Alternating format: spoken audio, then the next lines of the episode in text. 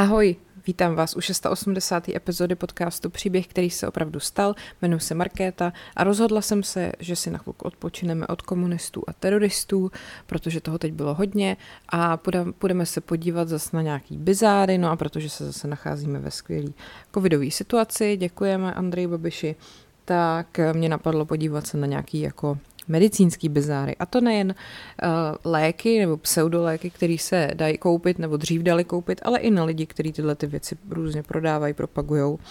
A tak uh, často si žijou v blahobytu a zneužívají toho, že lidi jsou třeba opravdu už jako uh, v prdeli a tohle je jejich poslední šance a co oni udělají, oberou je o zbytek peněz, který mají a pak jim prostě léčí uh, rakovinu uh, kozíma varlatama a podobně. Nevím proč jsem si vzpomněla na českou modelku Helenu Houdovou, která byla mis, že pak si vzala miliardáře, teď je na Bali, takže rozumí obyčejnému člověku a která prostě prodává nějaký ty svoje kurzy za 15 tisíc, jako jsem, jsem voda, jsem země, jsem žena, jsem voda, jsem bahno, nevím. A tam se prostě, nevím, co se tam člověk dozví teda, předpokládám, že to je něco jako piju přefiltrovanou moč tibetských mnichů a prostě hopkám větely, ale prosím vás, nekupujte si to, jestli máte nějaký psychický problémy nebo nejste spokojený se životem. Běžte na terapii, je to levnější. A ten člověk, co tam proti vám sedí, na to studoval opravdickou školu. Ne jakože nějakou fejkovou pseudoškolu na Bali, jako s nějakým prostě, nevím, no to je jedno, jdeme dál. Já jsem jenom takhle na začátek chtěla podotknout, že ne vždycky eh, je dobrý prostě poslouchat nebo věřit někomu, kdo má hodně sledovatelů, protože to vůbec neznamená, že ten člověk opravdu má co říct. Tak, uh, jdeme na to. Začneme hadím olejem. Jo? Hadí olej je totiž výraz, který se nám teď skvěle hodí pro pojmenování tady toho všeho. Eh, v angličtině se to totiž používá jako pro označení klamového marketingu a podvodu v oblasti zdravotní péče. Jo? Eh, vlastně prodejce hadího oleje je to samý v angličtině jako u nás um, obchodník s teplou vodou. Takový ten výraz používaný prostě k označení někoho, kdo prodává, propaguje nebo nějaký obecným zastáncem nějakého bezceného nebo podvodného léku. Eh, ten termín teda samozřejmě pochází od toho hadího oleje, který opravdu se dřív prodával jako všelek na spoustu druhů jako vašich jako zdravotních problémů. Eh, a vlastně v, ve Spojených státech a v Evropě v 19. století spousta podnikatelů právě takhle prodávalo a inzerovalo minerální olej, který označovali jako snake oil liniment a tvrdilo se teda o jeho účinnosti jakože fakt na všechno. Ale právě byl tam trošku problém v tom, že tam byly jako smíchané různé bylinky, koření, sloučeniny, ale vlastně to žádný látky hadího původu ani jako neobsahovalo.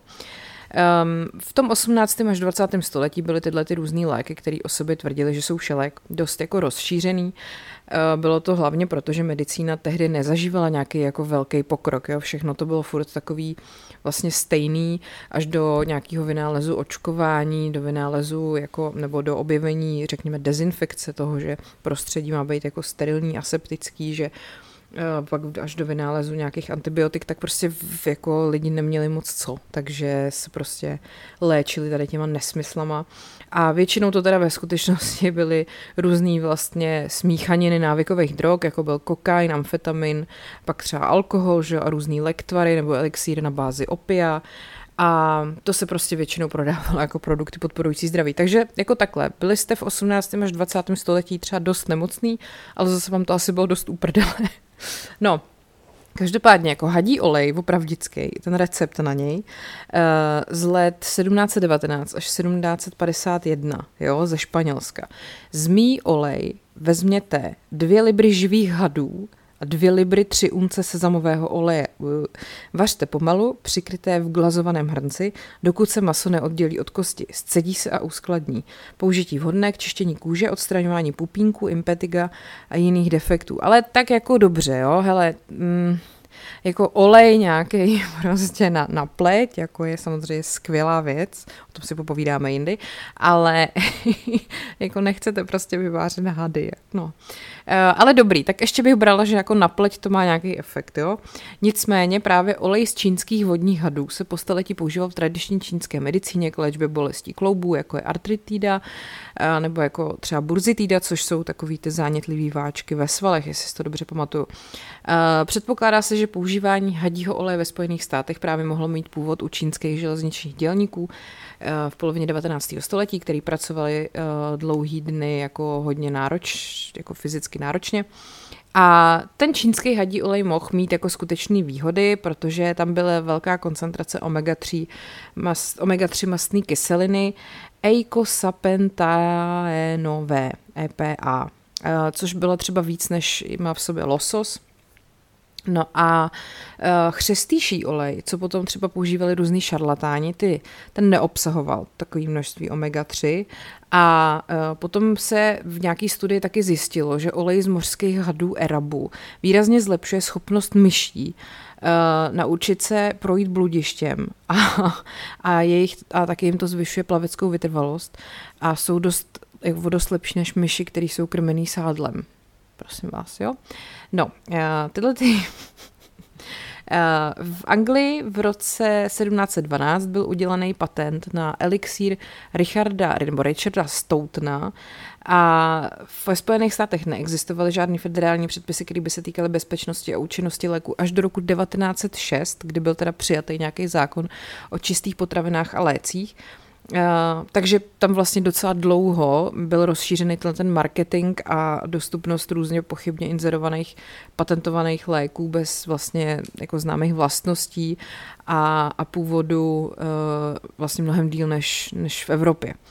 Uh, v Evropě právě v 18. století, zejména ve Velké Británii, byl olej ze zmí běžně doporučovaný při mnoha potížích. Jo? Um, takže třeba k léčbě revmatismu, kožních onemocnění. A pak existují zprávy o tom, že se ten olej získával z tuku různých druhů zmí, ale prostě když se kdykoliv jako snažili zjistit ty účinky toho léku, tak to nikdo jako nebyl schopný dokázat. Jo? Taky navíc je pravděpodobný, že právě ta velká část toho hadího oleje v vozovkách byla, uh, že vlastně žádné složky pocházející z hada jako neobsahovala. Eh, hadí olej ve Velké Británii často obsahoval jenom upravený minerální olej.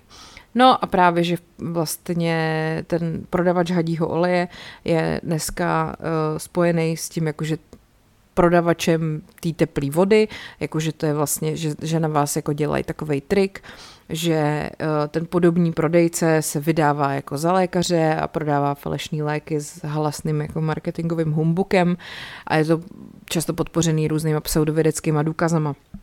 A aby se to třeba, aby se ten prodej zvýšil, tak dřív byly takový ty, to jste určitě viděli v nějakých filmech, jak eh, lidi jdou prostě někde po ulici, najednou tam chlápek vyběhne z davu a začne vykřikovat, a tady prostě mám pro vás hadí olej, je to nejlepší lék, prostě na všechno, a začne tam vykřikovat a teď jako se třeba někoho v davu na něco jako zeptá a ten mu uh, jako odpovídá a pak najednou se ukáže, že on ho jako zázračně vyléčil a podobně, tak samozřejmě tam vždycky měl komplice, to se v originálu říká, tomu se říkal takzvaný šil a ten vždycky potvrdil hodnotu toho výrobku, který jako vlastně měl vyvolat to kupní nadšení, že jo. A potom uh, ten pseudolékař takhle vždycky opustil to město dřív, než si ty zákazníci uvědomili, že byli podvedení.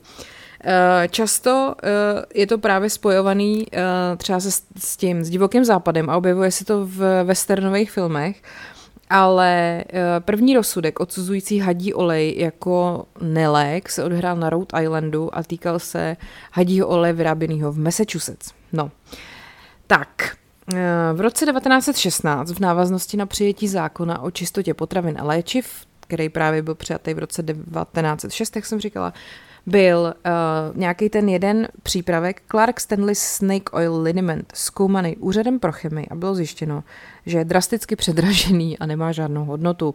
A v té době právě už ten Clark Stanley, co to celý jako vymyslel, čelil federálnímu stíhání za podvodný prodej minerálního oleje jako hadího oleje. A uh, ten Stanley přiznal, že teda opravdu tam žádný hadí olej v tom není, v tom, co prodával a byla mu potom uložena pokuta 20 dolarů, což je dneska asi 500 dolarů, nic moc. Eh, a jak jsem říkala, potom právě se ten termín hadí olej vžil jako označení pro jakýkoliv jako bezcený lektvar, který je prodávaný jako lék. A uh, takže Snake Oil Salesman, kdybyste někdy slyšeli, tak je to vlastně jako šarlatán, jo? Tak, No, uh, falešní zdravotní produkty, uh, které jsou právě označované odborníkama jako hadí olej, se prodávají ale i v dneska, v 21. století. To jsou různý prostě bylinný léky, doplňky stravy, různý tibetský zpívající mísy používaný k léčení, různé léčební procedury jako vaginální napařování, to prostě... uh, společnost Goop Gwyneth Paltrow třeba byla obviněná z prodeje hadího oleje u některých svých jako zdravotních produktů. A doporučení, já nevím, jestli jste na tu stránku té Gwyneth Paltrow někdy šli, ona tam prodává, myslím, eh, svíčky, které voní jako její vagína a taky strašně moc doporučuje klistýr. No, eh, třeba eh, během pandemie teďkon tisková agentura Xinhua tvrdila, že bylinný přípravek Xuan Guanlian může zabránit infekcím způsobeným koronaviry nebo je léčit, což podnítilo prodej v celých Spojených státech a Číně. Tato tvrzení však nemají žádný vědecký základ. Já si myslím, že to je nejen Xuan Guanglian, ale taky třeba Ivermectin. Prostě lidi jsou ochotní si brát i od červovadlo pro koně, když jim někdo, komu jakože věří, řeknou, řekne, že je to jako správně. Tak, pojďme se podívat na to, jak se dřív využíval uh, v lékařské vědě heroin. Jo? je to docela vtipný. Kdy to začalo? Na konci 19. století se eh, chemici jako farmaceuti snažili najít náhradu za morfin, který se v medicíně používal, ale byl jako velmi návykový. Tak to se jim moc s heroinem nepovedlo teda. V roce 1874 uh, Alder Wright, chemik, který pracoval pro lékařskou fakultu nemocnice svaté Marie v Londýně, experimentoval tím, že míchal morfin s různýma kyselinama. A výsledkem byl silnější typ morfinu, což teda úplně nebylo to, co chtěl, ale jeho objev teda uh, jako už byl Prostě, prostě už to existovalo. No a o 20 let později jiný vědec Felix Hoffmann, uh, který pracoval pro německou farmaceutickou společnost, která je dneska známá jako Bayer, znovu syntetizoval stejnou látku a myslel si chudák, že našel bezpečnou náhradu morfinu. Eh, to výslední léčivo bylo pojmenovaný heroin, což bylo podle německého slova heroiš, nebo jako hrdinský, a to kvůli jeho účinku na člověka, který si ho veme. Jo? Vojáci prý použití drogy útočili přímo na nepřítele bez strachu, což se uvádí na webové stránce heroininfo.org. A od roku 1898 až do roku 1910 byla tato droga prodávaná jako nenávyková náhrada morfia a jako prostředek proti kašli. Lahvičky označené značkou heroin získaly zákazníky v celé Evropě i Spojených státech, no tak to je opravdu překvapení. A ve skutečnosti ale e, se vlastně heroin v těle rychleji metabolizoval právě na ten morfin, což, což z něj vlastně dělalo akorát rychlejší a silnější druh morfinu. Takže lahvičky syrupu proti kašli a dalších léků obsahujících heroin uh, byly prostě strašně populární, protože to konzumovali úplně jako všichni. Od žen v domácnosti až po dělníky a dokonce i malé děti. Společnost Bayer byla samozřejmě roztrpčená, když se dozvěděla o tom, jaký velký návykový vlastnosti ten lék má. Ale podle oddělení pro výzkum závislostí uh, univerzity uh, v Buffalo. Tyhle ty takovýhle podobné psychoaktivní látky uh, obsahovalo spousta léků a prostředků té doby. Jo? třeba glykoheroin, což bylo něco, co vyráběla společnost Martin H. Smith v New Yorku. Ten kombinoval heroin s cukrovým syrupem a prodával se taky jako lék na kašel, bronchitídu, astma, laryngitidu, zápal plic a černý kašel. Uh, vlastně na, na počátku 20. století třeba společnost Lloyd Manufacturing uh, z Albany, ta prodávala kokainové kapky proti bolesti zubů, což samozřejmě hnedka zabíralo, že jo. V té době oblíbený syrup uh, Mrs. Winslow Soothing Syrup, který byl prodávaný uh, pro děti, když se jim prořezávaly zoubky, ten obsahoval v jedné unci 65 mg morfinu, což bylo velmi silné množství pro dospělého člověka. Ale na druhou stranu, jako, když si dneska tady Belgin, co to s váma udělá, skoro nic, jo, jak tenkrát to těm lidem muselo zabírat prostě, když něco bolelo, tyjo. No, Tyhle léky samozřejmě byly oblíbený zejména mezi dělnickými třídami, jako cenově výhodná alternativa k návštěvě lékaře. Prostě nechoď k doktorovi, myslím morfium, prosím tě. No a podle některých odhadů bylo na přelomu století na morfinu, kokainu a heroinu závislých čtvrt milionu Američanů z celkového počtu 76 milionů obyvatel. Mimochodem, kdybyste si chtěli přečíst zajímavou knižku o závislosti na morfiu, tak vám doporučuji knižku, která se jmenuje Morfium, překvapivě, a napsal ji nějaký Polák a já si vzpomenu Štěpan Tvardoch. Je to trošku jako náročnější četba, ale je to fascinující jako to skvěle napsaná, skvěle napsaná knížka. No, tak uh, jdem dál. V roce 1914 se Harrisonův zákon o narkotikách snažil zastavit šíření heroinu ve Spojených státech tím, že zakázal jeho distribuci a prodej a zároveň povolil jeho předepisování a prodej ze zdravotních důvodů. Heroin ale zůstal problémem a v roce 24 potom americký kongres zakázal výrobu, dovoz a prodej heroinu. Smutný. Eh, já jsem to možná už někdy zmiňovala, ale mně se to opravdu vypálilo do mozku, eh, jestli si pamatujete, když dávali pořad Ačko na nově, to už jako hodně dávno, tak tam eh, vždycky probírali takový ty kontroverzní témata, jo, uváděla to třeba Pavlína Wolfová, nebo kdysi i Martin Veselovský z DVTV. A pamatuju si jednu epizodu, to najdete i na YouTube, je to jako výborný. A mám pocit, že ta epizoda je pojmenovaná Heroin Brothers. A tam jsou prostě dva kluci, jakože závislí na heroinu, se kterýma tam ta Pavlína Wolfová jako si povídá, jo, že eh, jaký to je prostě a to. A teď oni jako vypadají, to je prostě strašný. Oni mají takhle tu čelist úplně, že jim jde takhle za roh a, a ona jim jako říká, no a myslíte si, že to na vás nechává nějaký následky a teď oni úplně jako nemůžou skoro mluvit, říká to a já si myslím, že jsem úplně jako v pohodě. No nic, tak sladká floška, jdeme dál. Eh, když potom z pultu zmizely eh, léky, které obsahovaly heroin, tak asi spousta lidí bylo hodně smutných. Nicméně samozřejmě přišly zločinecký gengy a ty tu drogu vyráběli, prodávali a sklízeli zisky. Takže mimo dělnický a chudinský čtvrti se pak užívání heroinu rozšířilo mezi jazzovými hudebníkama a pak i mezi spisovatelema a různýma takovýhlema umělcema. No, uh, každopádně právě ta prohibice, která začala v tom roce 20 a v tom roce 24 to definitivně utnuli, tak právě ten heroin prostě pak byl v tom nelegálním obchodu, že jo, a pak se vyvinuly takové distribuční cestičky, který, uh, skrz který prostě šel do té země i alkohol a tak. No, každopádně heroin, kokain a opium prostě uh, byly takový docela normálně dostupný léky na kde co ještě do, jako na začátku 20. století, tak jenom abyste věděli, v čem žili vaši předci. Tak a posuneme se dál, jo. Podíváme se na dietní lék, který se jmenuje fen-fen, přičem se to píše fen-pen a to fen první je fenfluramin a to druhý pen je fentermin a uh, teď tady eh, to vlastně normálně fungovalo tak, že třeba v Los Angeles eh, byla taková klinika na hubnutí, kde eh, prostě jste dělali doktora, dostávali jste 50 dolarů za hodinu a jenom jste za tu hodinu prostě zběžně vyšetřili šest nových pacientů. Oni vám zaplatili každý 100 dolarů, pak 27 dolarů ještě za krevní testy a pak vám přehráli nějaký klip, o tom, jak snadno zhubnete prostě ze 150 kilo v podstatě na polovinu a to, co jim tam předepisovali právě, byl ten fenfen, jo, což teda ten fenfluramin je látka snižující chuť k jídlu a to pen, ten fentermin, to je druh amfetaminu.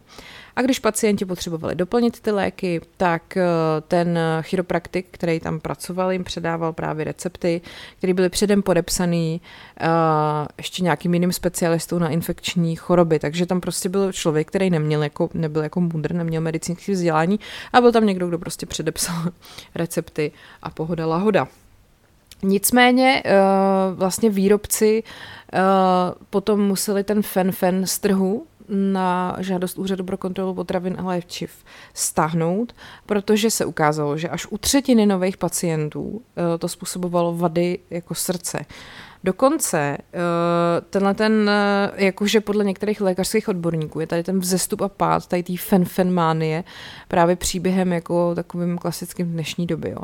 Protože to prostě eh, léky, které jsou jakože zázračná pilulka proti velké epidemii obezity, se vlastně staly jako populární jenom na základě jedné studie, který se navíc zúčastnilo jenom 121 pacientů, jo.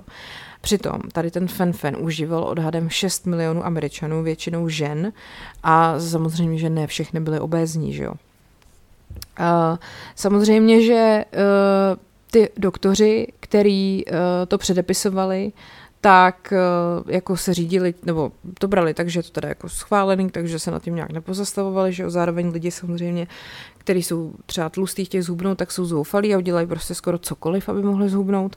A ten úřad pro kontrolu potravin a léčiv, když tady tohleto schválil, tak eh, to neudělal úplně dobře. Protože ten příběh teda začal už před víc než 20 lety, kdy tyhle ty dvě látky byly schváleny pro krátkodobý užívání jako pomocné prostředky při dietě. Nikdy se to moc neprosadilo na trhu, protože zas tak účinný nebyly. V roce 79 ale doktor Michael Weintraub, který byl profesor klinické farmakologie na univerzitě v Rochesteru, dostal nápad vyzkoušet vlastně jako skombinovat spolu.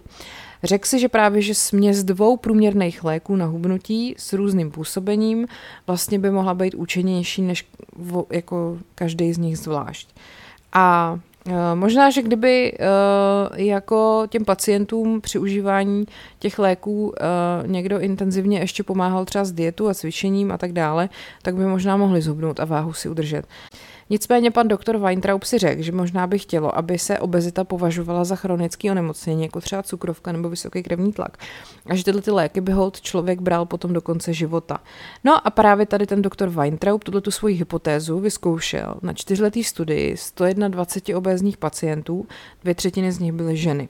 Jejich průměrná váha na začátku studie byla 200 kg. A během toho teda oni užívali ten fenfen nebo nějaký placebo, když užívali placebo, měli hlad a přibývali na váze, ale když užívali fenfen, tak ten jejich hlad se zmenšil a váha klesla. Na konci studie pacienti zhubli v průměru o 30 kg a on teda pátral po nějakých vedlejších účincích těch léků, ale přišlo mu, že jsou bezpečný. Říkal jsem si, že tyhle léky jsou na trhu už 10-12 let, musí o nich být známo všechno. A rozhodně ho teda nenapadlo pátrat po nějakých problémech se srdcem nebo tak protože prostě uh, mu to nepřišlo jako zásadní. No a tak byl na to svoji studii hrdý, ale těžko hledal někoho, kdo by mu to jako otisknul a kdo by se tím jako zabýval. No a nakonec teda jeho ta práce vyšla až v červenci 92 v jednom časopise a ta zpráva o tom fenfenu se jako rozšířila a lidi začali volat doktorům a požadovat ten lék samozřejmě, jo. Uh, jenomže oni nebyli prostě schválení k dlouhodobému užívání, jo. Takže uh, potom navíc ty, ty doktoři jako věděli, že můžou tyhle ty léky předepisovat uh, jenom ne jako v kombinaci, ale každý zvlášť.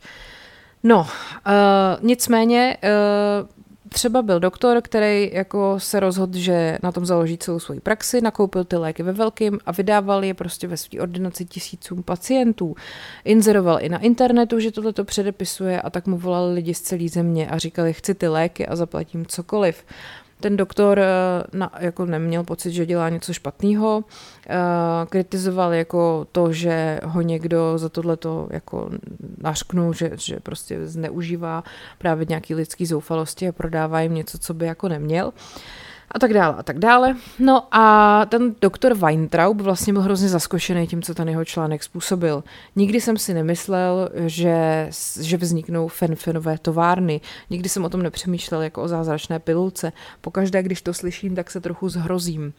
No, Bohužel, ale tahle ta mánie nabírala na obrátkách a taková ta agentura právě pro kontrolu léčiv eh, byla eh, vystavená jako takovému dilematu, co budou dělat. A když potom se sešla komise, aby zvážili údaje ze studií, které trvaly jeden rok, podle kterých teda uh, to vůbec jako nedopadlo dobře, tak uh, to prostě odhlasovali, že to budou muset zakázat, protože uh, u 24 žen, který tenhle ten, tady tu věc používali, se objevila vzácná velmi závažná abnormalita srdeční chlopně. No a když potom oni požádali lékaře po celé zemi, aby hlásili všechny pacienty s podobným poškozením chlopní, tak se brzo naschromáždilo víc než 100 případů. No a potom teda uh, se ukázalo, že třetina ze všech pacientů měli poškozenou aortální nebo mitrální chlopeň a i když vlastně neměli jako nějaký vnější příznaky, jo, že museli vyšetřit, aby na to, aby na to přišli. Takže, takže blbý. No a tak se prostě tady ten fen jako postupně zakázal, ale bohužel teda odneslo to zdravotně spousta lidí a už si ho asi dneska teda nekoupíte. Tak eh, kdybyste chtěli zubnout, tak to budete muset udělat jinak. No, tak eh, jdeme dál. To byl druhý příběh, který se opravdu stal. Tak a teď se jdeme vrhnout uh, na můj oblíbený lék.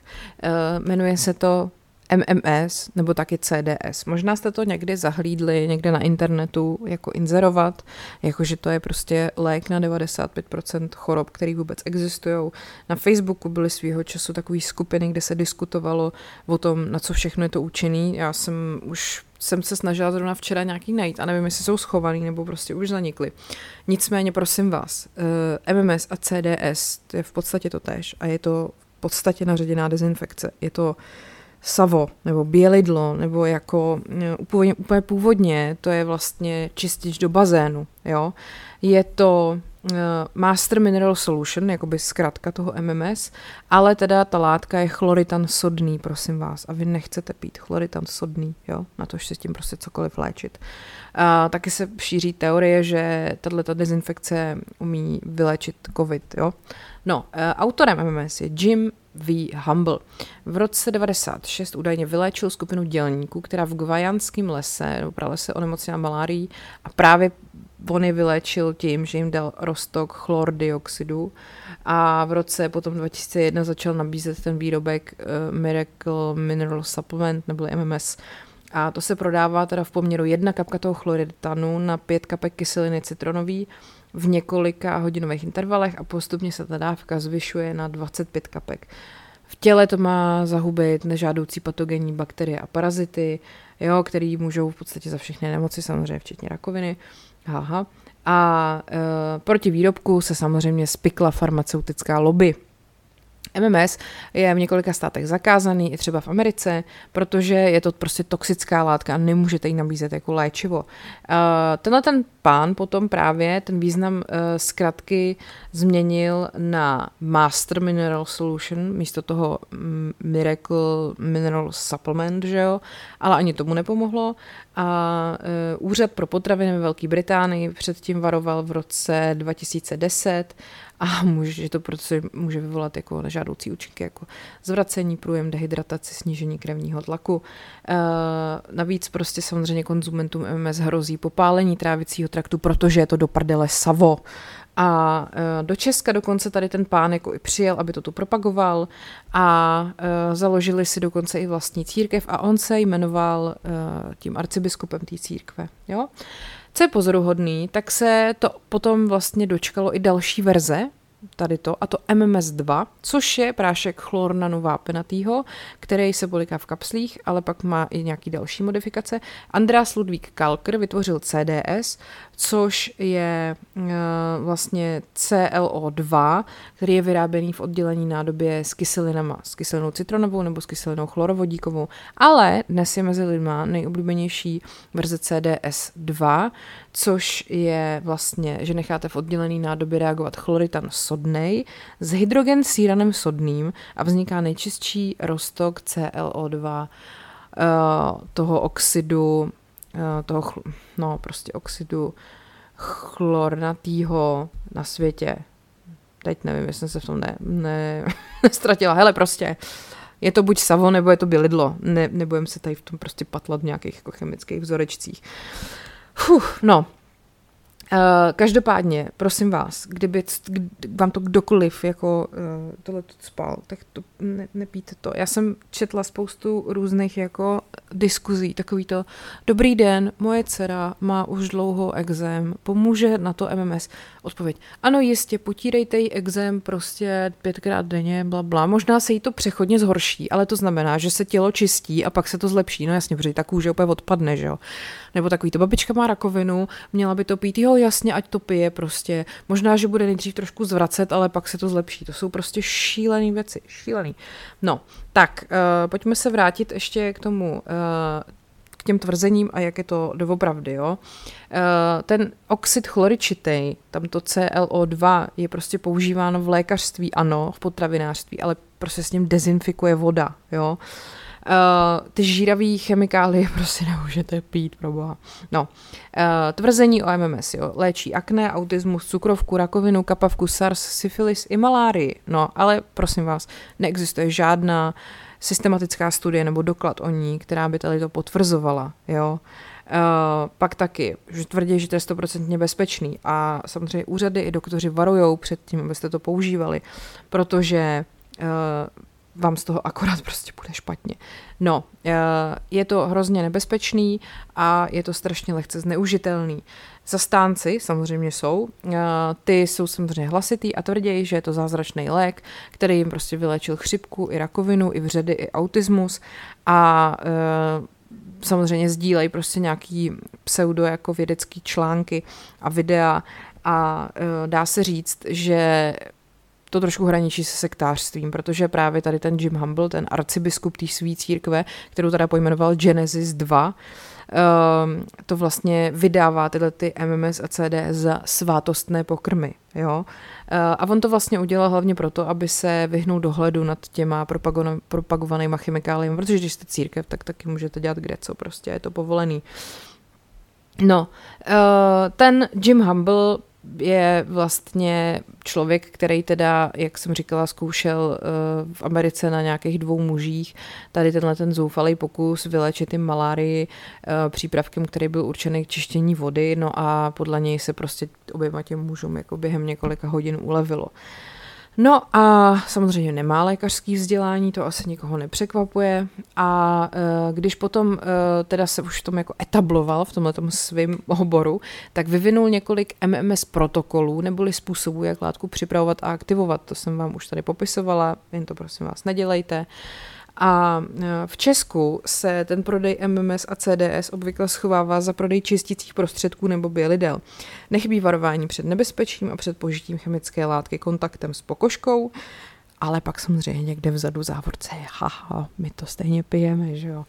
No, právě, že na tom e-shopu najdete tohleto, kde máte teda ty jako velký upozorní, hlavně to nepíte, ale pak zároveň tam najdete i knížky, které vás právě navádí k tomu, abyste to pili, abyste se v tom koupali, abyste si tím potírali kůži, nebo abyste si tím dokonce dělali klistýr, mňam. Fuf, no, Uh, takže uh, ta historie uh, léčebného postupu MMS teda ukazuje, že jde o celkem nový fenomén. Dokonce ani staří egyptiané to neskoušeli pít, jo? A ty jinak mi přijde, že zkoušeli úplně všechno. A když teda se třeba toho pana Hambla někdo ptal, jestli má nějaký jako uh, vědecký testy nebo nějaký studie, který by uh, dokazovaly tyhle ty účinky, tak uh, k tomu řekl, že na vědecké testy nemáme čas ani peníze, chceme jen pomáhat nemocným. To je opravdu neuvěřitelný. A jdeme se podívat na homeopatii. Uh, homeopatie patří v podstatě k nejoblíbenějším disciplínám tzv. alternativní medicíny. Uh, Vychází z pravidla léčení podobného podobným a vlastně z principu velmi malých dávek látek, který u zdravého člověka způsobují podobné symptomy, kterýma trpí nemocný člověk. Já jsem tady to nikdy, nikdy nepochopila, ale dobrý, jdeme dál. E, počátky homeopatie se datují do roku 1810, kdy německý lékař Samuel Hahnemann formuloval v knize Organon der Rationellen Heilkunde základní principy nové léčby. Inspiroval se některými tradicemi starého Řecka, evropskou alchymii a především vlastními experimenty, které odvážně prováděl sám na sobě, prostě Heilkunde. Z pokusy začal v koncem 18. století. V době, kdy hlavní prout lékařské profese zastával praktiky jako pouštění žilou, patřila homeopatie k těm rozumnějším metodám. To je asi pravda, že když prostě to bylo v době, kdy si lidi vrtali díry do, do hlavy, nebo si uřezávali kusy mozku, nebo prostě si ty vole do svých varlat instalovali kozí varlata, to je opravdu taky jsem našla takový způsob léčby, tak opravdu asi zřejmě homeopatie v té době patřila k rozumnějším metodám, ale to sakra neznamená, že to je rozumnější metoda. No. Uh, Hahnemann se rozhodl, že pokud najde látku, která způsobuje symptomy podobný symptomům nemoci, tak pak tato malá dávka té látky bude proti té nemoci fungovat jako lék. Čím více látku zředíte, tím je výsledný lék účinnější, což je podle mě nejabsurdněji znějící pravidlo homeopatie. Eh, látky se navíc musí ředit speciálně, takzvaným potencováním, jo? takže ta účinná látka se přidá do rozpouštědla a speciálním způsobem což je rázný poklepání o koňskou houni, se promíchá. Poté se část směsi vezme a celý proces se zopakuje. Potencování probíhá v různých poměrech. Jako D60 se například označuje 60krát opakované ředění v poměru 1 ku 10, takže výsledný obsah účinné látky je 1 ku 1060. Ježiši. V první polovině 19. století se homeopatie dočkala velkého rozmachu a panu tady Hahnemanovi se povedlo podávání minimálních dávek vyléčit 182 ze 183 pacientů s tyfem, což mu získalo velké uznání. A vyhlas homeopatie pak ale upadal i díky lékařům, jako byl třeba pan doktor Tomajer či pan Purkyně. Vždy, když homeopatie dosáhla nějakého vrcholu, došlo k zápětí k úpadku. Proč? Protože se ukázalo, že homeopatická léčba byla neúspěšná. Připomíná profesor Jiří Heřt, český lékař a člen Českého klubu skeptiků Sisyfos. Například v Německu měl Hahnemann tak velký úspěch při léčení epidemie, protože nešlo o tyfus, ale o skvrnivku. Eh, dva roky po Hahnemanově smrti vypukla v Německu nová obrovská epidemie a přes všechny pokusy o homeopatickou léčbu zahubila 50 tisíc lidí. No ale nový dech potom nabral homeopatie v druhé polovině 20. století a spolu s ostatními metodami, které se řadí taky k té alternativní medicíně, se začala získávat větší popularitu. Samozřejmě homeopatie se tváří jako vědecká disciplína, jsou jí věnovaný i fakulty, i kliniky, ale přitom prostě ignoruje standardní léčbu založenou na vědeckých poznatcích. Jo? Já bych jenom tady chtěla poznamenat, já prosím vás nemám nic proti různý jako alternativní medicíně, když je to v nějakých mezích. Jo? To znamená, víme, že psychosomatika funguje, aspoň já to vím, jo? že spoustu věcí, které nám jsou fyzicky, si vyvoláváme tím, co nás trápí, jaká je naše, jaký je náš psychický problém. Jo, prostě stresem a vším si můžeme vyvolat spoustu jako fyzického nepohodlí. To je jistě pravda. Tak je jistě pravda, že spousta přírodních léků funguje. Myslím tím třeba pít uh, zázorový čaj s citronem, když vám není dobře a tak. To je všecko naprosto v pořádku. Není třeba do sebe rvát antibiotika při každé příležitosti. Není třeba s každou píčovinou jít k doktorovi. Není třeba prostě vůbec jako do sebe rvát spoustu léku. Je důležité žít zdravý životní styl. Jo? Ale do hajzlu, když mám prostě zánět slepýho střeva, tak jdu do nemocnice a ne, že si budu brát tady oscilokoxínum, o kterém teď zrovna chci mluvit. Jo, tak uh, pojďme dál. Oscilokoxínum, známý též jako oscilo, se ve Francii prodává už přes 65 let. I mě teďka zašlo znít v hlavě ta šílená znělka z té reklamy, kterou nenávidím a nebudu to zpívat, ale vám všem to teď zní v hlavě taky a teď mě nenávidíte vy, je mi to líto. Vzniklo to původně jako lék na vše od revmatu po rakovinu. Prosím vás ještě navíc, teda myslím si, že to je taky docela dobrý jako moment, jak se dá poznat, že ten lék nefunguje, když o něm tvrdí, že funguje na všechno, jo? Protože co, jak nám říkala naše matikářka na gymnáziu, když je něco na všechno, tak je to na nic. Tak. Uh, dnes má oscilkoxinum pomáhat proti chřipce. Vyrábí se z vody, ve které je rozmíchána část kachních vnitřností. Puf, ale při speciálním ředění poměrem 200C eh, na jednu molekulu z kachních jater připadá 10 400 molekul vody, takže v podstatě to je, dá se říct, že to je v podstatě vegetariánský. Uh, no, což je teda mimochodem mnohem, mnohem víc, než je atomů ve známém vesmíru. Jinými slovy, oscilkoxínum patří mezi nejprodávanější léky v USA i v Evropě, ale za celou dobu, co se prodává, ještě žádný z pacientů nedostal nic jiného než cukr, Eh, který je teda v tomhle případě použit jako takzvané inertní médium. Jako ještě taky pojďme si říct, že placebo vlastně funguje skvěle ve spoustě případů, jo? když si čtete nějaký studie lékařský, tak prostě placebo je ten moment, kdy víra tvá, věř a víra tvá tě uzdraví. Vy prostě věříte, že dostáváte lék a přesně, jak jsem o tom mluvila, vaše psychika vám vlastně buď nalože, že vám je líp, anebo vám opravdu jako začne být líp, jo, tak to řekněme, že může být přínos homeopatik, že opravdu polikáte prostě tabletky, ve kterých je úplný prd, ale věříte tomu, že to pomáhá a opravdu se vám uleví. Super, dobrý, ale pojďme to nevydávat za oficiál nebo za nějakou jako lékařskou prostě záležitost. No, uh, podle návrhu zákona uh, by se homeopatika v Česku mohly dočkat zrovnoprávnění s lékama a přitom by nemuseli dokazovat svou účinnost, což je taky skvělý. Uh, Každopádně uh, účinnost třeba tady přípravku proti chřipce homeopatického nebyla samozřejmě nikdy potvrzená a po- pochybuje se, jak jsem říkala, na úrovni placebo. Eh, zastánci homeopatie v posledních 50 letech, kdy se tady tohleto celý dočkalo velký popularity, neargumentují tím, že ví, jak ta homeopatie funguje, naopak poukazují na to, že homeo, jakože medicína neprokázala, že homeopatie nefunguje. Jakože přesně, eh, když říkáte, že není Bůh, tak dokažte, že není. Jo, něco podobného. V zastánci homeopatie si prostě z záhadných důvodů myslí, že jejich pilulky jsou zvláštní a nejdou otestovat standardními lékařskými experimenty, jo? říká tady Ben Goldecker, britský lékař a novinář. Uh, přitom první lékařská studie už byla zaznamenána v Bibli a od starozákonních časů až dosud nemáme lepší způsob, jak posoudit účinnost léků, než je prostě lékařský experiment.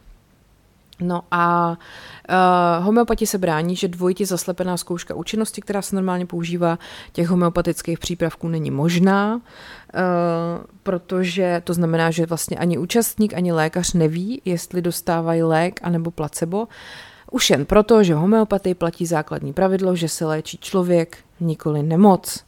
Jo? Homeopat vybírá vhodný lék na základě více symptomů než jen nemocné části těla, jako jsou na fyzické úrovni vztah k teplu, strany potíží, preferované chutě, na mentální úrovni třeba strachy nebo záliby. Dobře. Tak, o tom placebo efektu jsem už mluvila, ale přijde mi to zajímavý, on je známý už od 18. století a je dobře zdokumentovaný. Jde o teda jakýkoliv použití prostředku, který je uh, navržený proto, aby toho pacienta jako potěšil místo, aby ho léčil. A placebo může mít různou formu a nejčastěji se používá třeba solná injekce nebo cukrová pilulka a účinek placebo právě stoupá tehdy, když ten pacient věří v účinnost toho léku a nebo věří autoritě toho lékaře, jo, nebo třeba udávaný ceně toho léku. A placebo efekt právě ukazuje na velký význam psychiky pacienta v procesu léčení, o tom s někým vůbec nechci vést spor. A je taky zajímavý, že silnější dávky placebo jsou účinnější, anebo taky, že ovliv, tu, ta barva té placebo pilulky ovlivní její jakože účinnost. Jo? To je docela zajímavý. Ale teda samozřejmě eh, úmyslný předepisování placeba je považovaný za eticky problematický. Já jsem třeba hypochondr a nedivila bych se svým panu doktorovi před pár lety, co jsem tam chodila ob týden, že by mi začal předepisovat placebo, ale asi se to nedělo. Uh, každopádně uh, prostě homeopatie jako taková asi není jako škodlivá, ale zároveň to prostě není prospěšný. To jestli, to, když vy dostanete homeopatický lék a pak se vám udělá líp, tak je to pravděpodobně proto, že jste prostě uvěřili tomu, že se vám udělá líp. No, tak, uh, pojďme se podívat dál. Po homeopatii tady máme uh, Jo, a mimochodem, ještě pojďme si teda říct pár trošku děsivých příkladů, jo? Já jsem si vlastně tady ještě připravila takový, aby jako jsme věděli, že to nemusí být vždycky jenom jako sluníčko a Helena Houdová. Hele, ta homeopatie totiž nesmí nikdy stát v cestě právě té skutečné léčby. Protože uh, lidi přicházejí o životy, jo? Například u 23-leté pacientky jsme zachytili nádor v raném stádiu. Měla velkou šanci se vylečit a nehrozilo jí ani odnětí prsu, vzpomíná přední český onkolog Pavel Klener. Léčbu však odmítala. Když se k lékařům po roce vrátila, zasažená tkáň už se doslova rozpadala a na léčbu bylo pozdě. Krátce na to zemřela. Nemám rád silná vyjádření, ale zabila jí šarlatánská iluze, že nádoru se zbaví jen s pomocí víry a homeopatik. No, tak uh, takovýchhle příkladů je tady hodně.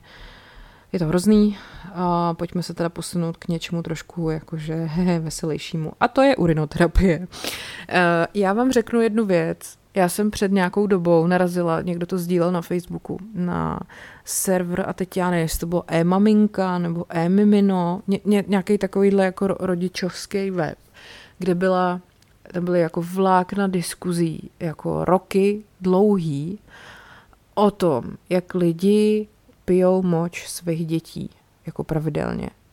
A že ta moč těch dětí je totiž panenská moč, což je právě ten jako to je to, proč je to léčivý, že to je panenský, jo. Prostě jako kdybyste pili moč dospěláka, tak to není ono. Musíte pít tu dětskou. A pak tam bylo spousta, spousta, spousta velmi nechutných jako popisů reálných situací, jak ty lidi tu moč do sebe dostávali od těch dětí. Občas se tam byl příspěvek typu, to si děláte prdel, já na vás pošlu sociálku, tak toho člověka tam úplně jako vyhlásili, že tak to, to, to si děláš prdel, že ti snad vadí, že pijeme moč svých dětí. No, doufám, že jste mě ještě nevypli. Každopádně, Urinoterapie je název pro léčbu z oblasti alternativní medicíny, při které pacient pije svou vlastní či cizí moč a nebo se jí potírá. Součástí Společností je vnímána jako kontroverzní, či založená na, pouze na placebo efektu, už jsme zase u toho. A tohle tak to radši berte ty homeopatika, ty vole. Neexistují žádný vědecký důkazy, které by potvrzovaly jakýkoliv zdravotní přínos téhle terapie. V Česku se urinoterapii zabývali především Jiří Cingroš a mudr Vilma Partiková.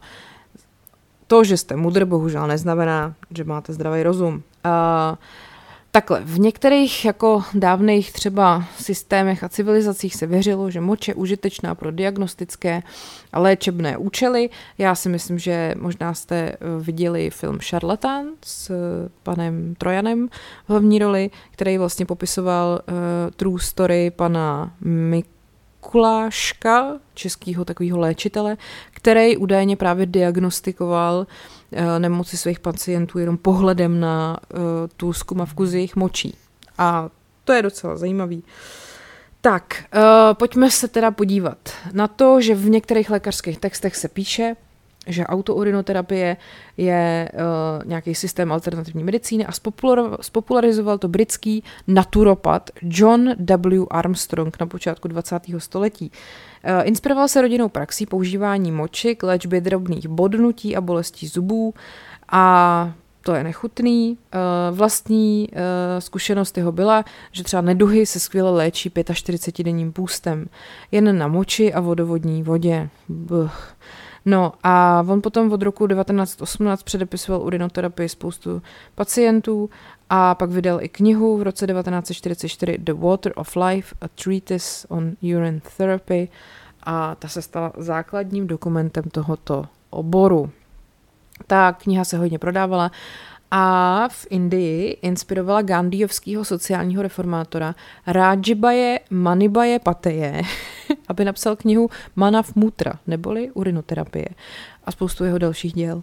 Tato díla se často odvolávají na Shivambu Kalpa, což je pojednání o farmaceutické hodnotě moči a e, rovněž taky uvádějí letní zmínky o vlastnostech a použití moči v jogínských textech, jako je Vajavahara Sutra nebo třeba Hatha Yoga Pradipika Pradapika a v ažurvédských textech, jako jsou Sušruta Samhita, Bava Prakaša a Harit.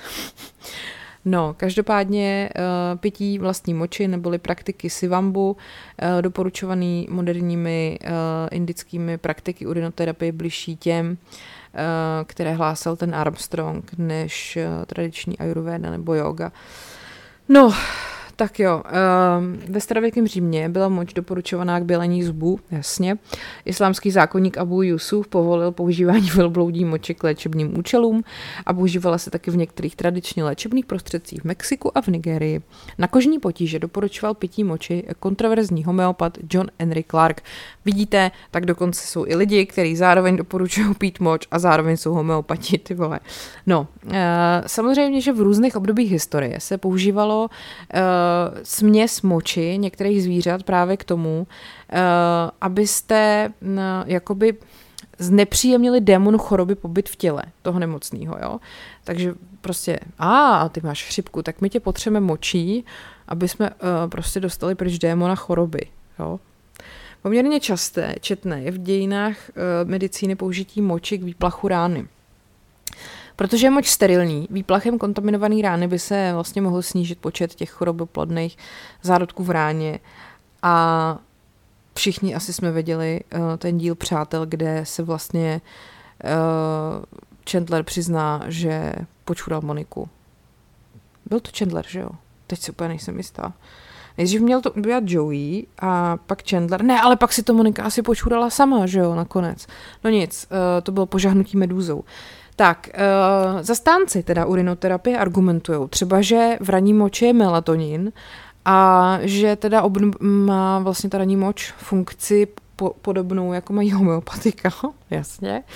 Uh, moč zdravého člověka je teda sterilní, ale požití moče ve větším množství může pacientů stav spíše zhoršit, protože odpadní látky se vlastně vracejí do krevního oběhu, odkud byly vlastně vyloučený, že jo, protože ano, když jako moč jsou odpadní látky, proč byste to dobrovolně znova chtěli do sebe dostat.